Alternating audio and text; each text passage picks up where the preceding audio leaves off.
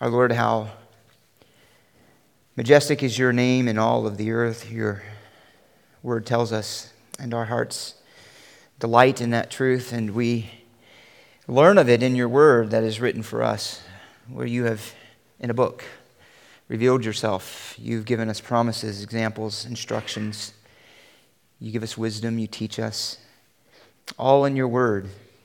And it points us continually to your glory and your saving work and your sanctifying work in the Lord Jesus Christ. And so it is to that end that we ask, Holy Spirit, that you, who as a divine person have the commission to teach, and that is your ministry to us, the church. And so we ask you, who gave the word, that you would be a teacher of it to our hearts. Give us understanding that we might walk in your way and that we might uh, know you better, to know Christ better and to live for the glory of God better. And we ask this in the name of Jesus. Amen. Open up your Bibles, if you will, back to the book of Revelation. Uh, it's going to fall there naturally over enough time, uh, as long as we're going to be here.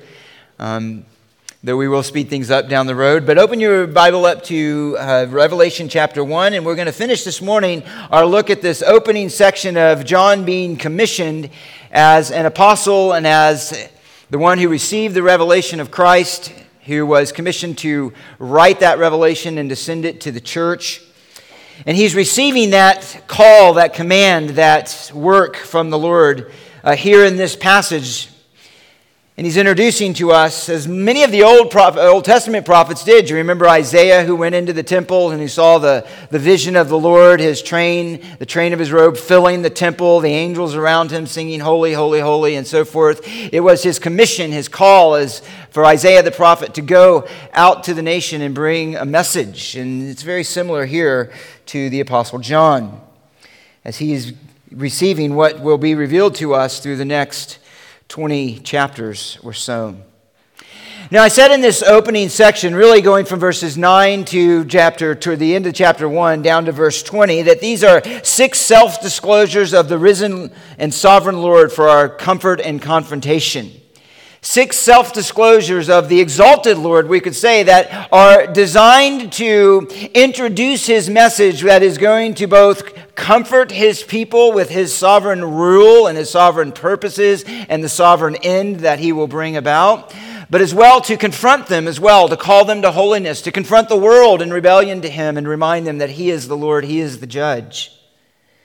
And so this is the message that he's introducing here. And in these six self disclosures of the sovereign Lord, they are these one, that he is the sovereign Lord of revelation, that's verses 9 through 11 that He is the sovereign Lord of glory, that He is the sovereign Lord of history, that He is the sovereign Lord of redemption, that He is the sovereign Lord of judgment, and He is the sovereign Lord of the church. We are going to finish the look at the first one this morning, His sovereign Lord of revelation. But let's begin by just reading these first few verses, verses 9 through 11. Verse 9. I, John, your brother and fellow partaker in the tribulation and kingdom and perseverance which are in Jesus, was on the island called Patmos because of the word of God and the testimony of Jesus. And I was in the Spirit on the Lord's day, and I heard behind me a loud voice like the sound of a trumpet saying, Write in a book what you see, and send it to the seven churches to Ephesus, and to Smyrna, and to Pergamum, and to Thyatira, and to Sardis and to Philadelphia and to Laodicea. And such is then the opening words of the Lord's call to John to be the emissary, to be the recorder of this divine revelation. And we noticed last time that in this revelation, we're first introduced to the servant of the sovereign Lord, the Apostle John himself. And he identifies himself in the most humble of terms. He says he is our brother and he is a fellow partaker. He is a fellow partaker in all that it means to be identified with Christ and to live for Christ in a fallen world. He writes as one who knows what it's like to suffer for Christ, who knows what, it like, what it's like to pay the price for being faithful to Christ, for bearing the name of Christ. He knows what it's like to rest on the same promises and have the same hope that allows him to persevere to the end in the ministry that Christ has called him to. In other words, he knows what it's like to live in the power of the Spirit in light of all that test the servants of God. And so he marks then what he shares in us with, which are essentially then the characteristics of the Christian life, what it means to be a Christian in a fallen world. Uh, it's going to mean rather more and more intense things as the church reaches near the end, which is what John is going to reveal to us. But these are the characteristics of the church throughout the ages. He says, First, I am a fellow partaker then in the tribulation. And this is reminder from last week. And it means that to some degree or another, there is a cost in following Christ. That's true for everyone. It's different for everyone. But to some degree or another, there is a cost in following Christ. And that is very often in Scripture identified as tribulations, tribulations. He's not referring here to that specific seven year period that he's going to move on to later in the letter, an eschatological period where God reveals his divine wrath on an unjust world and on a wicked world. He's simply talking here about the tribulations and the troubles that come from following Christ. And yes, they will increase in the end, but they are true for all Christians throughout all the ages. He identifies himself as well, not only as being a sharer in the tribulations of following Christ, but being one who is a fellow citizen in the kingdom of Christ. He's a fellow partaker of the kingdom. And here is better reference Uh, or better focus to the king. He belongs to the king, the Lord Jesus Christ, who is sovereign over all. He with us, we are citizens of a kingdom. We are citizens of a kingdom that ultimately will, as Daniel anticipated and we looked at before, will crush all other kingdoms at the return of Christ. It is the kingdom that is the true and eternal and everlasting kingdom. It is the kingdom purchased by Christ. It is a kingdom, however, that is yet in all of its fullness to be revealed. It is a kingdom that is being built right now. It is a kingdom that is also suffering until our King returns. And it will happen again, only more and more of the suffering as the kingdom of the Antichrist is allowed its final last flame, its last burning out, if you will, its last, its peak before God brings it to an end. But we are a part of a kingdom that now is persecuted, but it is the kingdom that will last forever. It is the kingdom that will be established. It is the kingdom that we are assured of, and it is a kingdom of which we are citizens. And so then he says, thirdly, that he is a fellow partaker then of those who persevere to the end in the tribulation and the kingdom and the perseverance. It is an endurance that is guaranteed by our union with Christ. It is a perseverance that's guaranteed by the indwelling ministry of the Holy Spirit. It is a perseverance that's guaranteed to all who truly belong to Christ. They persevere to the end, even in the face of death. In fact, it is that perseverance to the end that marks one of having experienced a true work of grace in the heart. It doesn't mean without failures. It doesn't mean without struggles. It doesn't mean perfect until the end, but it does mean faithful, kept by God, not denying Christ, even in the face of death. And so he opens with this very humble recognition of his participation with all of the saints in what it means to belong to Christ and to be identified with Christ. Indeed, he introduces to us what it means to be a Christian. It is the call of the gospel. We call to follow our king wherever he leads. We call to follow our we're called to follow the king in repentance, to deny ourselves, take up our cross and follow him. Luke says take up our cross daily. Whatever tribulation it brings, knowing that we are a part of what can never be taken away. And then he introduces us next to the Spirit of the Sovereign Lord. So if that's the servant of the Sovereign Lord, now there's the Spirit of the Sovereign Lord. And so he says in verse 10, right after that introduction, he says, I was in the Spirit on the Lord's day. I was in the Spirit on the Lord's day. Now, just as a brief comment here, it is on the Lord's day. It's the only time this exact phrase is used. This is uh, the Sunday. It is the day that commemorates the Lord's resurrection. Often in the epistles, it's talked about the first day of the week, and that's what he's referring to here. He's talking about what God did to him or revealed to him on Sunday, on a day when the church usually gathers. And as with the tribulation I just mentioned, is not referring to the eschatological tribulation. He's not referring here by the Lord's day to that eschatological Lord's day, that anticipation of the completion of all of the Lord's works and judging the nation. Some take it that way, but very few. It's best to take it here simply as a recognition of Sunday. He's identifying the time when the Lord gave this revelation to him. More importantly, what he's focusing on here, however, is not the day that the Lord revealed it, but the source of that revelation. He says he was in the Spirit. He was in the Spirit. Now, this phrase could be taken in two ways uh, to be aware of. It could be taken as in the Spirit. Some say the emphasis here is that it's the spiritual state that John was in, and that's part of apocalyptic writers and those who are given visions, that it refers to the inner condition, the inner place in which he received this revelation from God. Or it could be taken with a capital S, which as it is in most of your Bibles, to refer to the source of that revelation, the Holy Spirit. Both are legitimate ways to take it.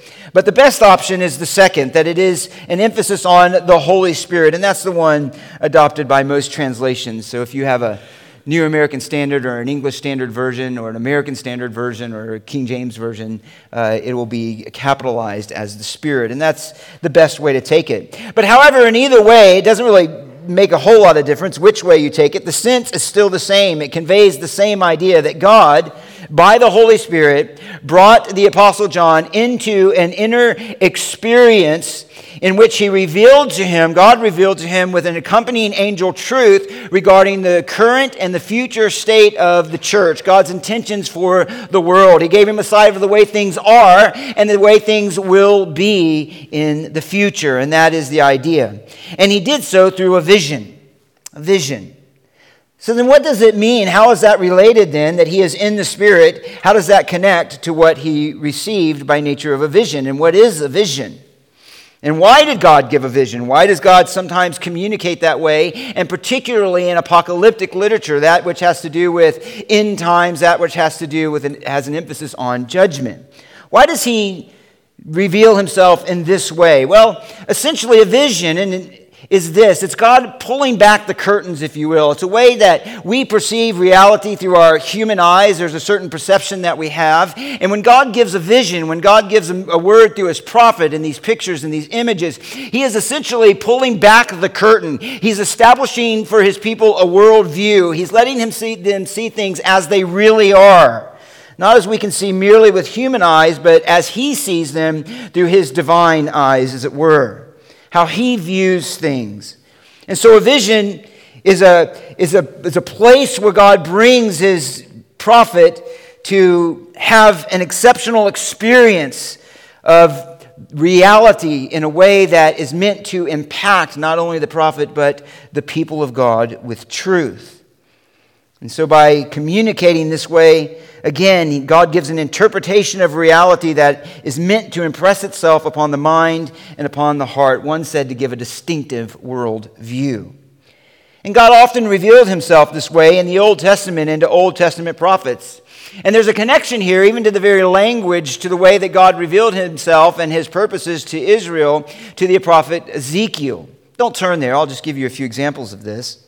In Ezekiel 3:12, the prophet said, and then the, the prophet Ezekiel, then the Spirit lifted me up, and I heard a great rumbling and a sound behind me. Blessed be the glory of the Lord in his place. And he goes on to reveal a vision. In Ezekiel 3:14 he says and the spirit lifted me up and took me away in Ezekiel 43:5 and this is the part where he's looking at this great future temple Ezekiel's temple and he says this and the spirit lifted me up and brought me into the inner court and so forth and showed him a vision of this temple. It is something that was experienced by Daniel, and it was something in Daniel's experience that uh, he marks out for us is known only to the one to whom God gives it. But that doesn't mean that there isn't some manifestation, some way that others are aware of that something divine and supernatural is going on. So Daniel said in Daniel 10 7, Now I, Daniel, alone saw the vision while the men who were with me did not see the vision, nevertheless, a great dread fell on them, and they ran away to hide themselves. So they didn't see specifically what Daniel saw, but they knew something supernatural was going on, that he was in the presence of God. But it's not just Old Testament saints. You see this examples of similar experiences even in the New Testament. So you'll remember in Acts chapter 10, this is Peter's call to go to the Gentiles, to open the door of the gospel to the Gentiles. Paul was the apostle to the Gentiles, but Peter opened the door to the Gentiles in his ministry to Cornelius. And he's called to that ministry in Acts chapter 10. And you'll remember how God showed this to him. He was up on the roof, he was praying, he became hungry while those in the house were cooking the food. And then he said, while he was there, that he saw the sky open up and an object like a great sheet coming down, lowered by four corners to the ground. And there were all kinds of four footed animals, crawling creatures of the earth, and so forth. And a voice spoke to him and said, Kill and eat. And he said, No, I'm not going to do that. Nothing unclean has ever entered my mouth. And it was repeated. And then Peter got the message Oh, I can go to the Gentiles, go to Cornelius. You see something similar with the Apostle Paul in Acts chapter 22 that God revealed himself in this way. He says in verse 17, Paul does, and it happened, he's giving an account here of his experience. He said, It happened when I returned to Jerusalem and was praying in the temple that I fell into a trance, and I saw him saying to me, Make haste and get out of Jerusalem quickly, uh, for they will not accept your testimony about me. Most famously, Paul records an incident, and we're familiar with this in 2 Corinthians chapter 12, in which he says, I'll tell you about a man who was taken up into heaven and saw things in heaven and heard things in heaven that a man is not permitted to speak. And he says, whether this person was in the body or out of the body, I don't know. The Lord knows. He had some kind of experience. Did God physically take him somewhere else, or did God just simply bring him in his own experience, his own inner experience, his own consciousness into another realm? Uh, who knows? Paul himself, who experienced it, didn't even know. But each of these give uh, characteristics of what it means to receive a vision from God that we see with John himself. And that means that this person to whom God reveals this experience has a real stimulation of the senses, who really does see images, who really does hear sounds, who really does interact with divine beings. So, whether it's physically present, taken somewhere else, uh, who knows exactly, but he received a vision from God. And it's a powerful vision. It was meant to impress upon him on all of his senses, on his total and entire person, the significance of what the risen Lord is revealing. Appealed to his sight.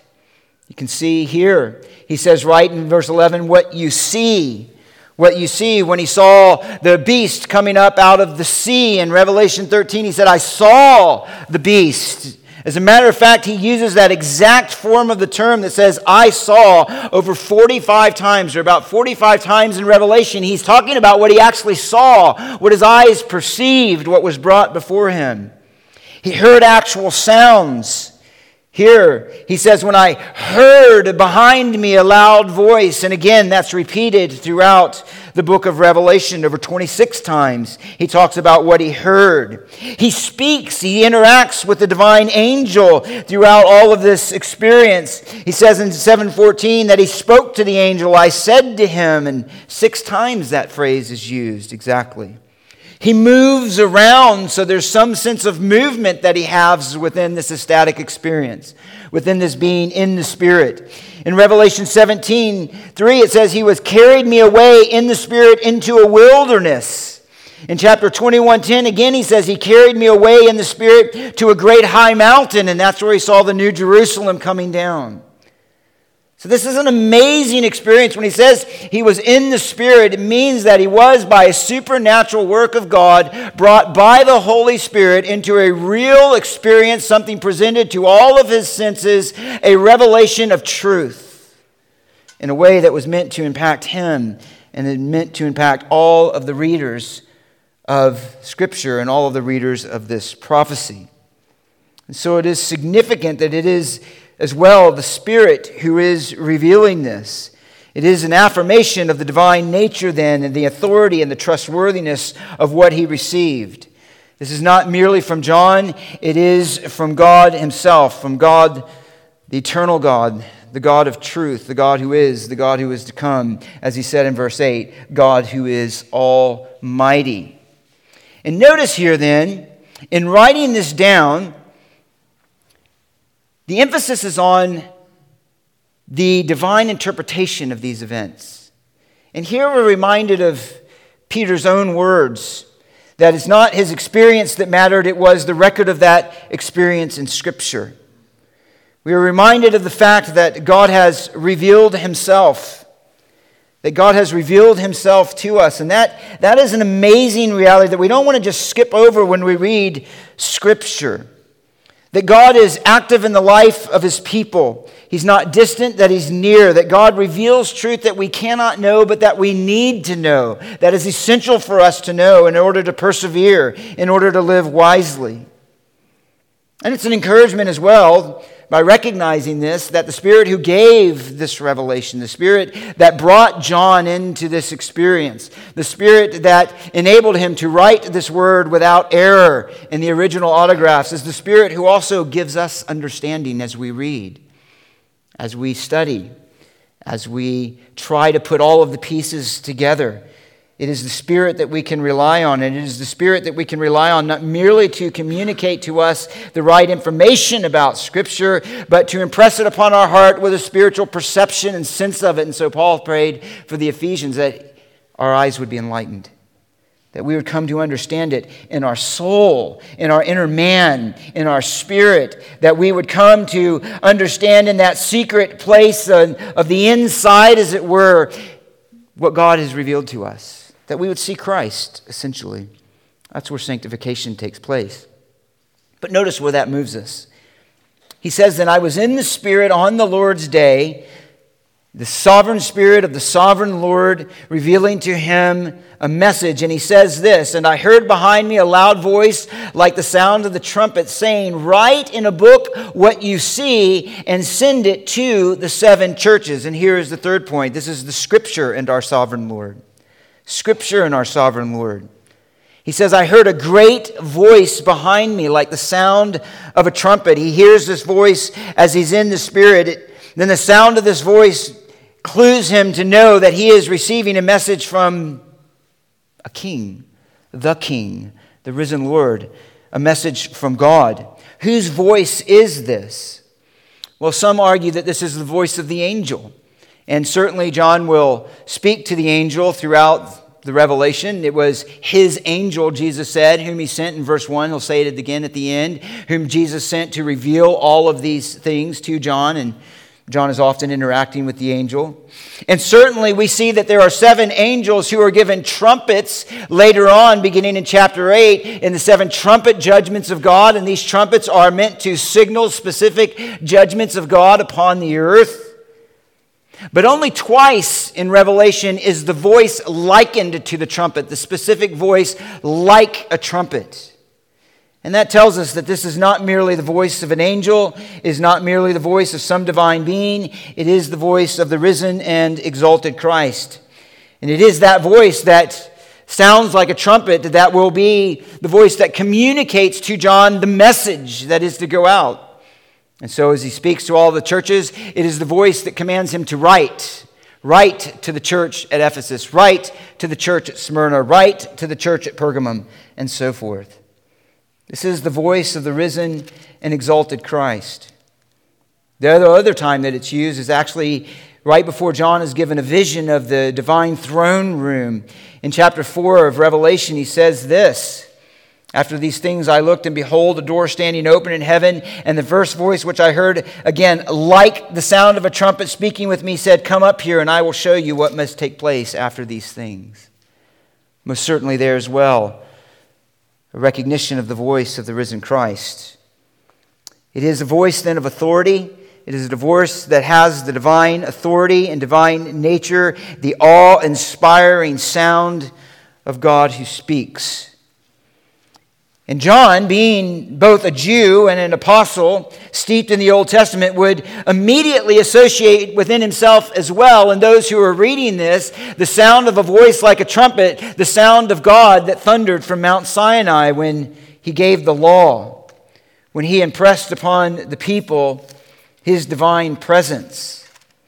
Listen to the way, just as a reminder, that that's recorded for us in Exodus 19. He says this. You remember the smoke and the thunder, the instructions of the people not to come too near to the base of the mountain lest they die. It says, So it came about on the third day when it was morning that there were thunder and lightning and flashes and a thick cloud upon the mountain. All of that speaks of divine presence. And a very loud trumpet sound, so that all the people who were in the camp trembled. It says in verse 19, when the sound of the trumpet grew louder and louder, Moses spoke, and God answered him with thunder, and the Lord came down on Mount Sinai to the top of the mountain, and the Lord called Moses to the top of the mountain, and Moses went up. So powerful was this sound that he says in verse 18 of chapter 20, and all the people perceived the thunder and the lightning and the flashes and the sound of the trumpet and the mountain smoking, and when he, the people saw it, they trembled and they stood at a distance.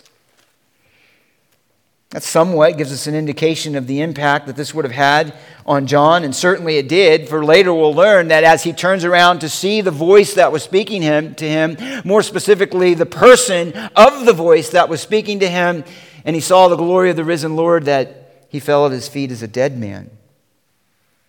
So powerful was the experience of the divine presence of God. So powerful here was the sound of this voice that was like a trumpet. It was the divine voice. It was a voice of authority. It was a voice that inspired awe. And it was the voice with which Christ spoke to give a message to his church. Christ is speaking here as the revealer of Scripture. And in a very real sense, as the last book of the New Testament, it is the final word of the Lord to the church. It's his final message to the church. It's the last thing that he has to say before Scripture is done. The canon is closed, and it is the final message. The gospel, once revealed to the church, is written down and given. It is the last thing that he wants us to know. And with prophetic messages of old and visions of old, John is commissioned to write a message that will em- emphasize the judgment that is to come, and after the judgment, salvation, but in that order. And so, note what he says here, and this is significant then.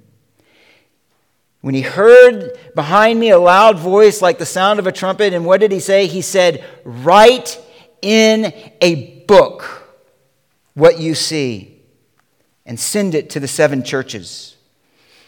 He wrote it in a book.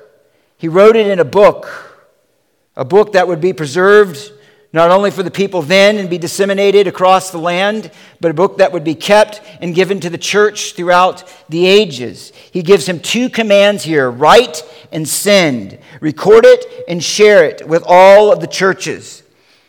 As a matter of fact, he'll give this command to write down what he sees 11 other times, a total of 12 times in the book of Revelation, where he sees a vision, he receives instruction, he receives some message for the church, and he gives this command is given to him write. Write.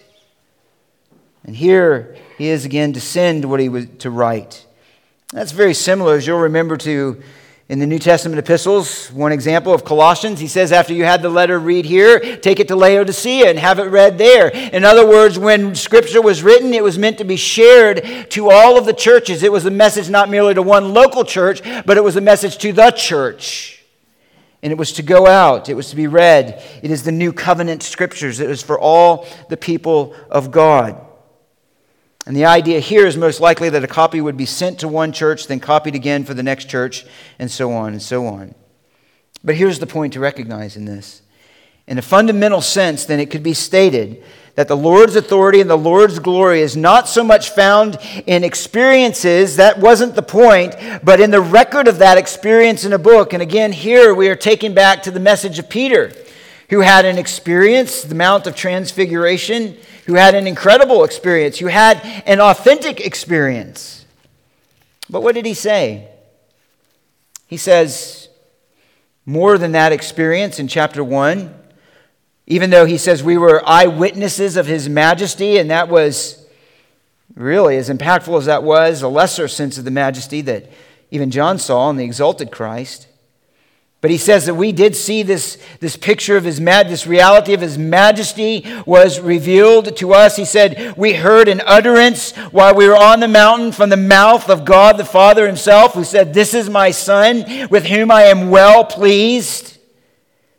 And he says, but more than all of that, that wasn't something just to be kept for us. He says, we have something more sure than that, and that is the prophetic word to which you would do well to pay attention as to a lamp shining in the dark until the day dawns and the morning star arises in your heart. Know that, first of all, no prophecy is a, scripture is a matter of one's own interpretation. In other words, this wasn't John's receiving a vision, having an experience, and then John trying to figure it out and writing down what he thought.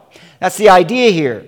It's not a matter of one's own interpretation in this sense. It's not a matter of your perception of events, but it is the divine record and the divine interpretation of events that are recorded for us as truth, authoritative truth in Scripture. He goes on, for no prophecy was ever made by an act of human will, but men moved by the Holy Spirit spoke from God. So, this is a record of that experience. It's not John's experience that is the important thing. It is the fact that it was commanded by the risen Christ to write it into a book and give it to the church. So, here's what we observe simply this, and profoundly this God speaks to us in a book. He speaks to us in a book, in written words down on the pages. It is the book we sing that song that talks about how God is preserved. I'm forgetting the words, so if you're wondering what song, maybe you'll figure it out and tell me. But anyway, it is the word that is preserved for us. It is the word that is kept by the blood of God's people throughout the ages. It is the word kept by God through the sovereign work of His Spirit throughout the ages. It is the word of God. He has spoken to us in a book. That is extremely important. The Bible is not merely a religious collection of teachings, it is the living word of the living God, which comes with all of the authority and the sufficiency and the truthfulness and the glory of God Himself. The nature of God is bound in the nature of Scripture. The nature of Scripture is bound to the nature of God, they are inseparable. And so when God speaks, He tells them here to write write it down, and send it to the church. And that written word is my word as the risen Lord to the church. These are the words of God. They are words that are eternal. You remember Jesus saying in Matthew 24 to his disciples, Heaven and earth will pass away, but my words will not pass away. They are words that bring life. You remember that John said, Jesus said to his disciples in John 6:63, "It is the Spirit who gives life. The flesh profits nothing. The words that I have spoken to you are spirit and are life." Later, Peter would say, Lord, to whom shall we go when many deserted him because of the hard teaching? He says, You have words of eternal life. They're words that call to holiness. Again, part of the message is to confront. What does Jesus say to the churches? Repent. Repent, repent, repent of those who are steeped in sin. They are words that give wisdom and discernment. Twice he will say in the book of Revelation, Here is wisdom. Here is wisdom when he talks about the number of the Antichrist, when he talks about the seven mountains with the seven kings. But the, all of the book of Revelation is to say, Here is wisdom. Here is how we discern the times. Here is how we live wisely. As a matter of fact, that's what he said at the beginning. Blessed is he who reads and those who hear the words of the prophecy. How do they hear them? They hear them when they're read because they are written down. And they heed the things which are written in it, for the time is near. They call to holiness, they call and give wisdom and discernment. They are words that teach, rebuke, correct, exhort, and give hope. The very last words of the, the book to be written down. This is recorded for us. And the Spirit and the bride say, Come. The one who is thirsty says, Come. Let the one who wishes to take the water of life without cost come. He who testifies to these things says, Yes, I am coming quickly. Come, Lord Jesus. Point is, God reveals himself, he accomplishes his work his saving work, his sanctifying work, his sustaining and preserving work through Scripture. And so let me make this note too, then, an application for us. The reality of our relationship to him, the proof of our love for him, the proof of our heart's response to him is connected directly to our view of Scripture, our view of his word. how we hear his word. He said to the Thessalonians, if you'll remember in Thessalonians chapter 2, as Paul brought his ministry there, that you received his message, that they received him, and the message he brought them, not merely as the words of men, but for what they truly are, he said in verse 13, the words of God. The words of God. You receive them for what they are and to reject them and to not listen to them, he says later in chapter 4 through 8, is not to reject men, but is to reject the Holy Spirit that was given to you. This is not merely any book, it is God's Word. And those who know God, those who have been born again, those who have received life, those who have genuinely trusted in Him, those who have the indwelling Holy Spirit, hear the words is the Word of God. Those who can so easily dismiss the authority of Scripture and the trustworthiness of Scripture, those who can so easily hear it and move on as though it's a divine suggestion and not a divine command, testify that they don't hear the words. They don't hear the words of the living God because maybe they have no ears to hear. But the church hears Christ speak from heaven and they hear Christ. He says, My sheep hear my voice. How do his sheep hear his voice? They hear it in the words of Scripture. When it is proclaimed, the ring of truth, the authority of heaven, the sufficiency of God, the glory of the risen Christ is impressed upon the heart of a believer, that they go, Yes, those are words that I am to listen to. Those are words that I am to believe. Those are words that I am to respond to. Those are the words that govern my life. They are light unto my path. They restore my soul. They teach me. These are words written in a book. They're written down, and they are written to the church to respond to. And how we respond to his words is a, message, is a direct reflection of our faith or lack of it in him.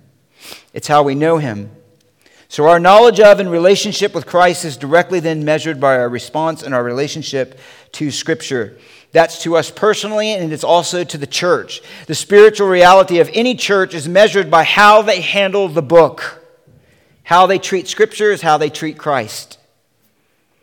How they think of Scripture is how they think of Christ. The effect of the Word in our life measures the reality of our relationship with Christ and its immaturity or its maturity or its lack of life altogether. This is the heart of the message, then, that he will give to the seven churches. It's the heart of the message that he's given to us. May we listen and observe finally here. That's the scripture and the written Lord. It is the way that he speaks to the church. But notice what he says Write in a book what you see and send it to the seven churches to Ephesus and to Smyrna and to Pergamum and to Thyatira and to Sardis and to Philadelphia and to Laodicea. And note lastly here, then, the seven churches of our sovereign Lord. But here's observe this the message is to the church. He's giving a message to the church. These representatively of the church of the Asia Minor at that time representative churches who are real churches, congregations that John ministered to, churches who were probably singled out because of not only John's ministry to them, they may very well have been a postal route that was sent around. In other words, they were places and where the message would go and be most easily disseminated out to other places. They were places of population. But the key point here is that he's writing to the church, that that is his concern the church.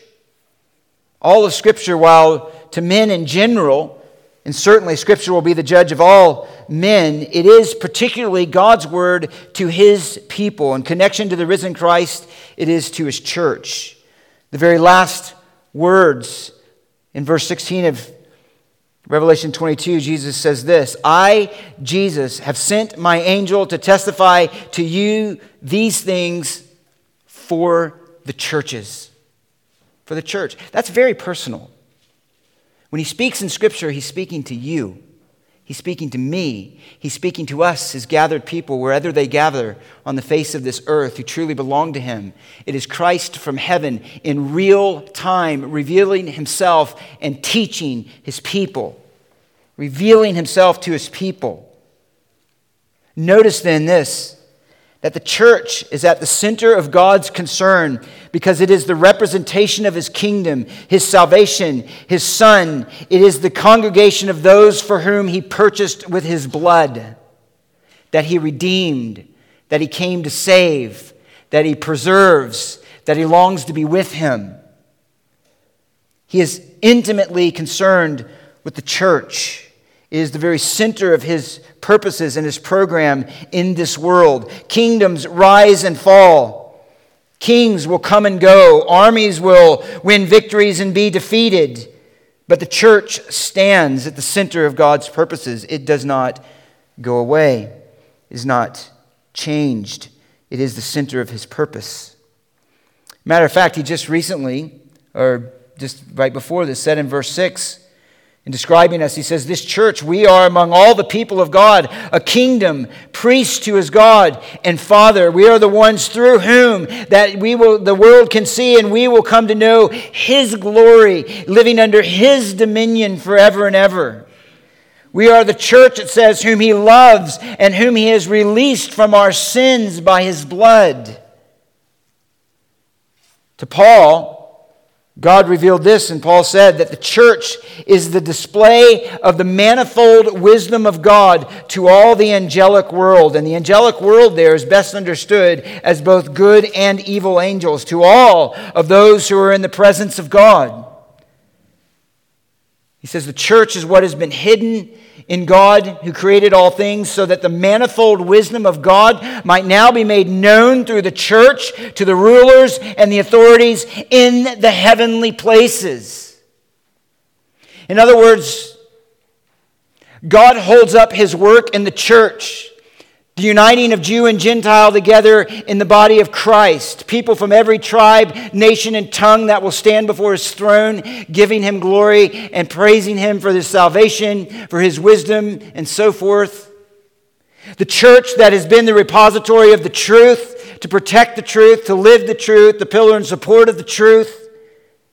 The gathered people of God in a congregation, whether it be small, whether it be medium, or whether it be large, the gathered people of God to worship the risen Christ throughout all of the land is what God Himself, by His own design, by His own eternal purpose, has held up for all of the angelic world to look at and for Him to say, That is my wisdom.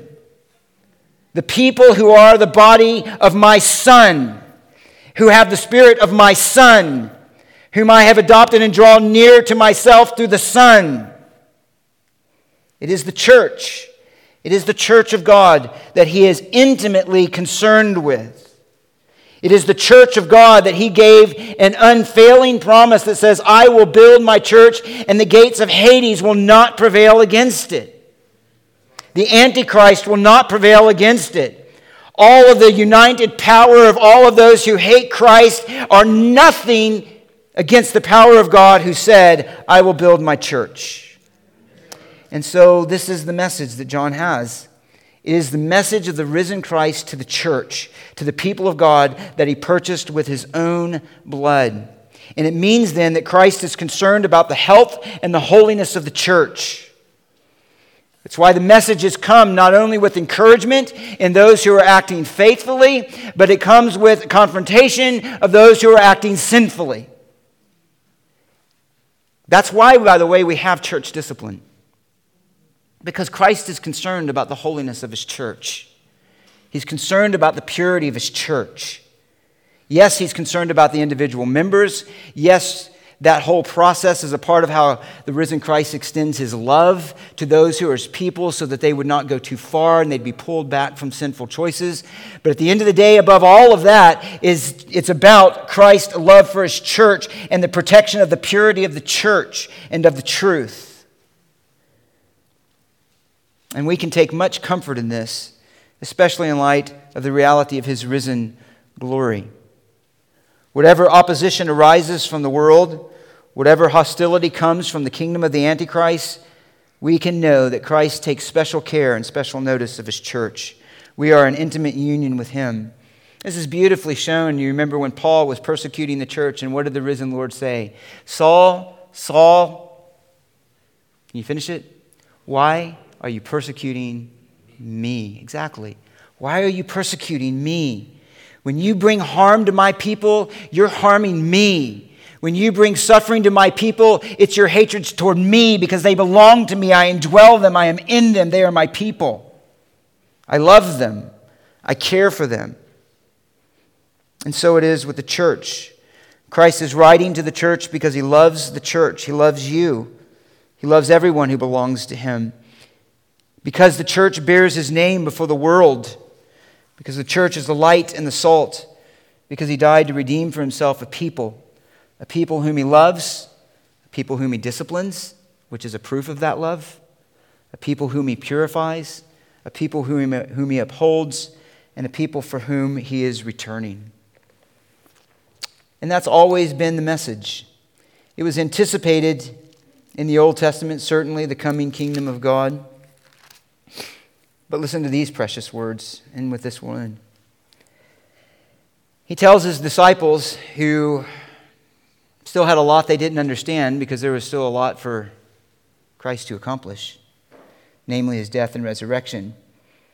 But even after he rebuked Peter and said, Peter, you're going to fail, you're going to fail. You who are bold and confident in your own strength, you're going to fail. But, he says in chapter 14, verse 1, do not let your heart be troubled. Believe in God, believe also in me. And he's responding in one sense to Peter, but speaking to all of the disciples and to us. And he says, In my Father's house are many dwelling places. If it were not so, I would have told you, for I go to prepare a place for you. And if I go and prepare a place for you, I will come again and receive you to myself, that where I am, there you may be also. Why? Because that's what he redeemed us for, is to be with him.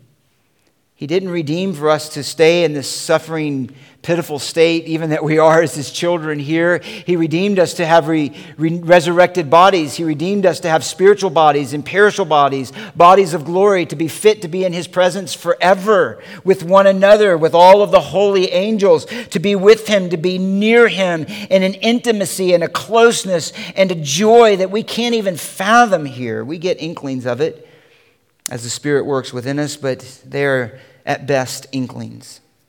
There is a fullness and a glory. And so, what does he want to communicate to us in these opening words? It's simply this that we're in this together, that we identify with the kingdom of Christ, and we identify with the name of Christ, and it brings trouble, but we are in this trouble together. We're in this kingdom together. We are going to persevere together and that we are going to persevere as we look to the end and to know what Christ is bringing as He's recorded for us in His Word, given to us by His Spirit, known that and knowing that He who called us to Himself loves us and will call us to our eternal home in His kingdom. And then He's going to accentuate that next week by giving us a glimpse of the glory of the one who gives this promise. So, my question to myself and to you is what is your response to this risen Christ? What is your view of his word? What is your what, what power does the word have in your life? For all of us, it's not what we want it to be. But for everyone who knows him, we long for it to be more. We long to hear him speak to us so that we can follow him wherever our shepherd leads. And with that, May God strengthen his word to our hearts. Let me pray, and then Mike will lead us in the closing hymn. Father, thank you for your word. Thank you, O Christ, that you have spoken to us from heaven, that you have given to us things that we cannot know on our own, but that we need to know. Thank you that you have not left us in the dark. Thank you that you have revealed yourself to us, that you have given us light, that you have given us truth that you have given us hope, that you have given us one another, even as we walk this life of faith together and we celebrate that in the Lord's table every so often, and we remember that we are the ones who belong to Christ and that we are together waiting for our Lord to return. And that's why we encourage one another all the more day by day as we see that day drawing near. And we encourage one another to persevere we encourage one another to walk in righteousness and holiness. We comfort one another with the promises of the gospel. We help one another keep our eyes focused on that day and not to be distracted by this world. And when we fall, we pick one another up. And when one's discouraged, we bring them the truth and we point them back to you. And we ask that you would enable us to do this as your people. We ask that you would give to us in our own hearts a sense of the glory, the authority, and the sufficiency of your word. We pray that you would reveal to us your glory. We pray that we would not be like those leaders who missed it. And Jesus says, You search the scriptures, you think in them you have life, but you said, But these are the, those that reveal me. May we see you, O Christ, and find in there our every delight and our joy. And Holy Spirit, we ask that you bring this about again for the glory of God in Christ in whose name we pray. Amen.